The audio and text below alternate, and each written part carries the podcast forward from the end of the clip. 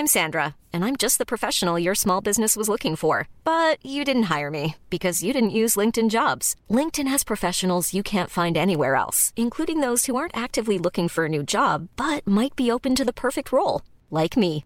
In a given month, over seventy percent of LinkedIn users don't visit other leading job sites. So if you're not looking on LinkedIn, you'll miss out on great candidates like Sandra. Start hiring professionals like a professional. Post your free job on linkedin dot com slash people today. Millions of people have lost weight with personalized plans from Noom, like Evan, who can't stand salads and still lost fifty pounds. Salads generally for most people are the easy button, right? For me, that wasn't an option. I never really was a salad guy. That's just not who I am. But Noom worked for me. Get your personalized plan today at noom dot com. Real Noom user compensated to provide their story. In four weeks, the typical Noom user can expect to lose one to two pounds per week. Individual results may vary.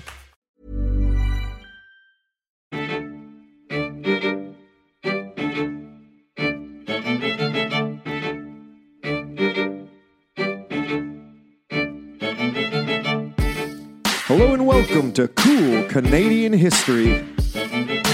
I'm your host, David Boris.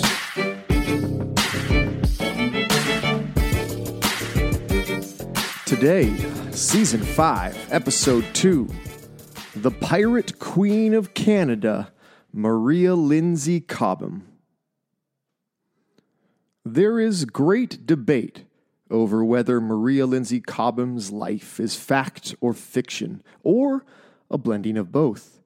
Either way, her story makes for a remarkable tale of a woman living and thriving in a brutal and violent man's world, avoiding those who would see her hung by the neck and terrorizing the North Atlantic Ocean into recognizing her as the true Pirate Queen of Canada. This week is a tough one in terms of a book recommendation because no academic or popular public works exist on the legendary woman. I will thus recommend an edited collection of incredible stories. It's called Pirates and Outlaws of Canada by Harold Horwood and Ed Butts. This was published in nineteen eighty-one, and it's a collection of stories of the most notorious of Canada's villains from the early seventeenth century all the way up until the early nineteen thirties, with a specific chapter on Maria herself, amongst others, of Canada's most infamous villains. Okay, so let's go back to the seventeenth century.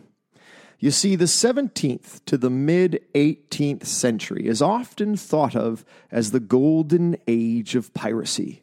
Throughout a slowly globalizing world, pirates and their less imposing criminal cousins, privateers, roamed the sea lanes, preying upon the multitudes of sailing vessels carrying all kinds of wealth, from gold to silk to furs, throughout the various ports and cities around the world.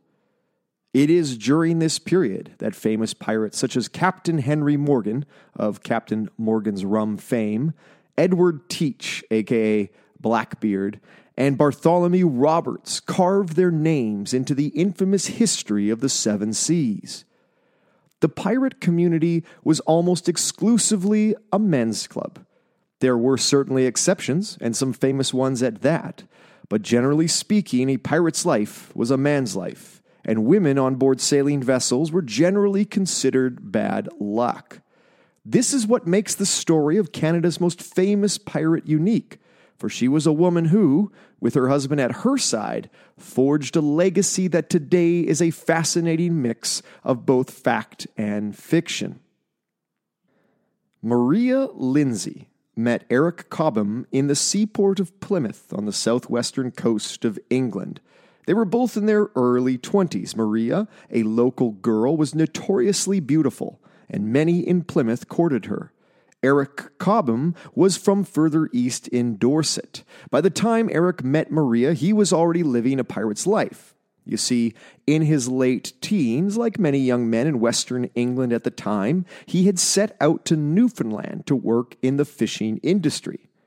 By the late seventeenth century, Newfoundland's fishing industry was bustling, heavily connected with the ports of England's west coast.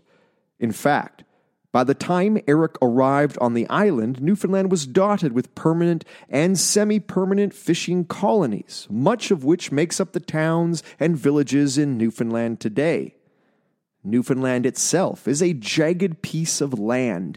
It has numerous inlets, bays, and peninsulas, creating a complex and winding coastline, perfect for fishing villages, but also perfect for pirates looking to hide out.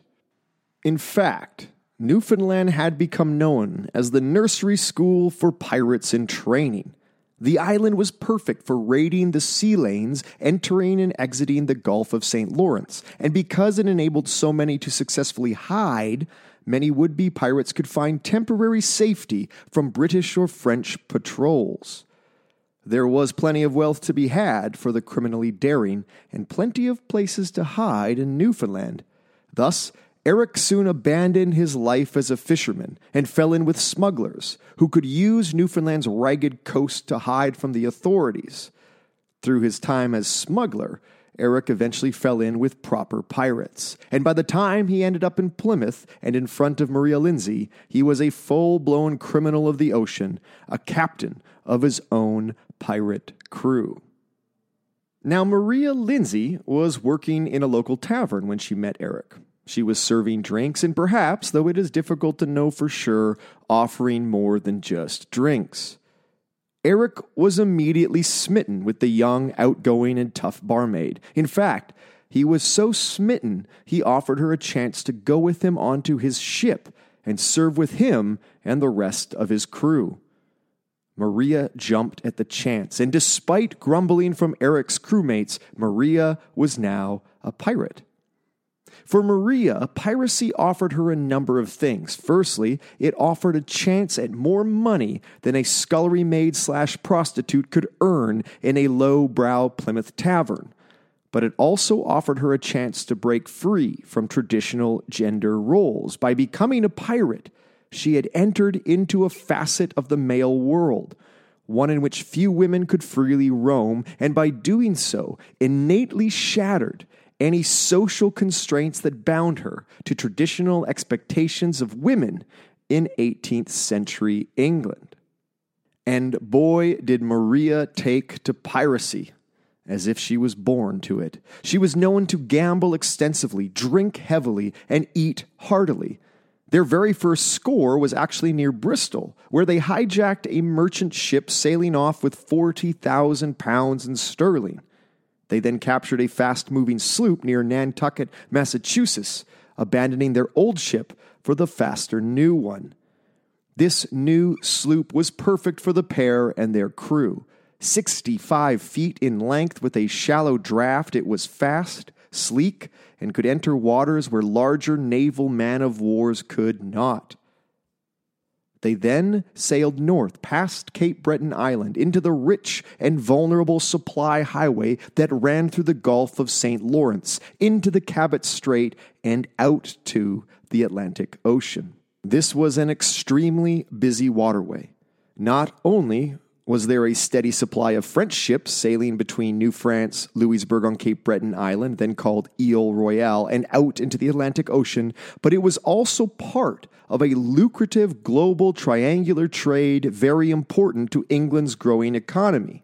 You see, ships would arrive in Newfoundland from England with salt and provisions. In Newfoundland, the goods would be unloaded, and the ships would be reloaded with furs and newly salted fish.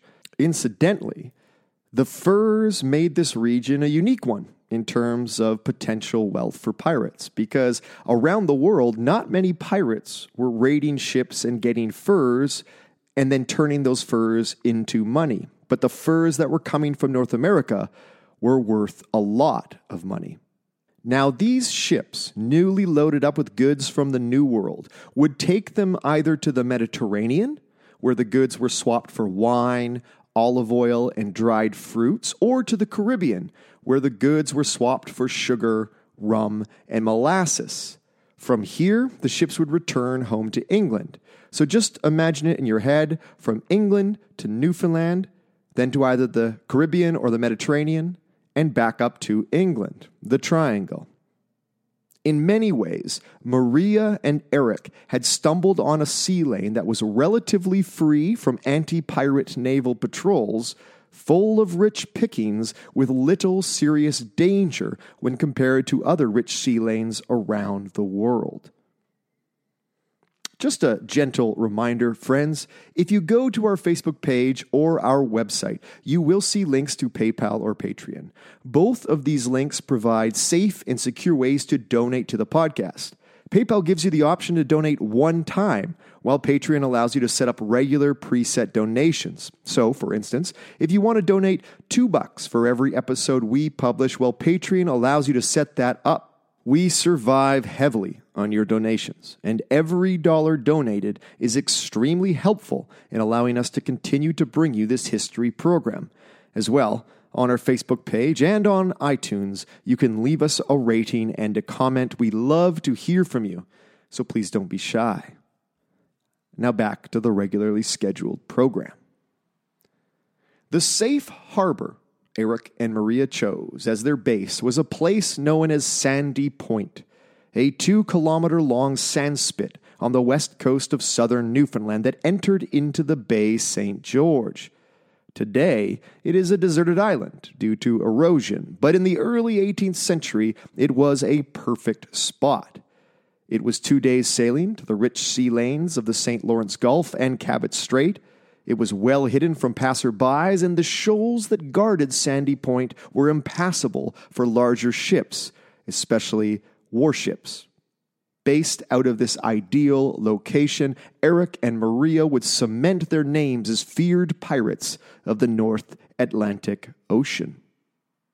Now, their crew was a ragtag collection of ex-fishermen and defectors from the British and French Navy, many of whom chafed at the low wages and brutal disciplinarian nature of their previous occupations.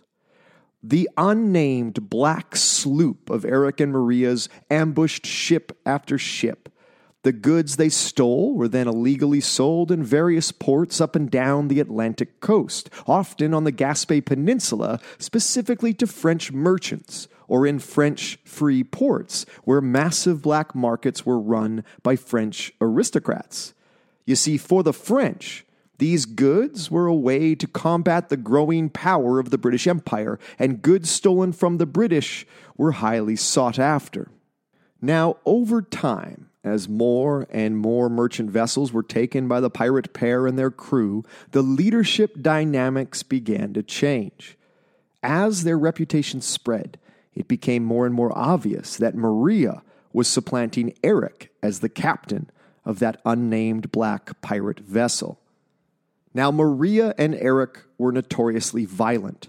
Maria in particular shocked even her crew with her wanton and oftentimes random displays of violence, perhaps part of the reason that she was able to supplant Eric as the captain. She had no hesitation to murder people with her own hands if they disobeyed her, especially those of captured merchant crews. She once, for instance, tied a captain and his two mates to their windlass in order to use them for target practice with her newly stolen pistol. After a successful raid on a smaller vessel of the Royal Navy, Maria stripped a young officer whom she had just run through with her own sword and donned his uniform. This would become her trademark. Maria Lindsay Cobham would forever be known as the pirate queen who wore a British naval officer's uniform. There was also another reason why Maria was becoming infamous. You see, unlike other pirates, who would kill only a couple of the captured crew members and generally let the rest go, Maria often advocated for murdering the entire crew. You see, she figured that if no one survived, then that ship and its crew would be assumed to have drowned, and not the victims of pirates. And thus no one would come looking for them, and no one would in turn come looking for Maria and her pirate crew. Millions of people have lost weight with personalized plans from Noom, like Evan, who can't stand salads and still lost fifty pounds. Salads generally for most people are the easy button, right? For me, that wasn't an option. I never really was a salad guy. That's just not who I am. But Noom worked for me. Get your personalized plan today at Noom dot com. Real Noom user compensated to provide their story. In four weeks, the typical Noom user can expect to lose one to two pounds per week. Individual results may vary. One time, she was purported to have poisoned an entire captured crew simply to watch them die on her deck. On another voyage, it was said that she ordered an entire captured crew sewn into gunny sacks and then tossed into the sea to be drowned while she watched, of course. For two decades, Maria led Eric and their crew in brutal pirate expeditions. Incredibly, they evaded capture for longer than most pirates. While Maria seemed to love her life as the scourge of the Saint Lawrence, it was Eric who convinced her to eventually lay down the cutlass and officer's uniform. By the end of the two decades together, they had a small fleet of ships, incredible wealth, and cargo that was being smuggled up and down the Atlantic coast. Maria relented, and the Cobhams settled in Le Havre in northern France, where they bought a large estate with their own private harbor, servants, and quickly became ingratiated with the local French aristocracy, passing themselves off as emerging wealthy landowners.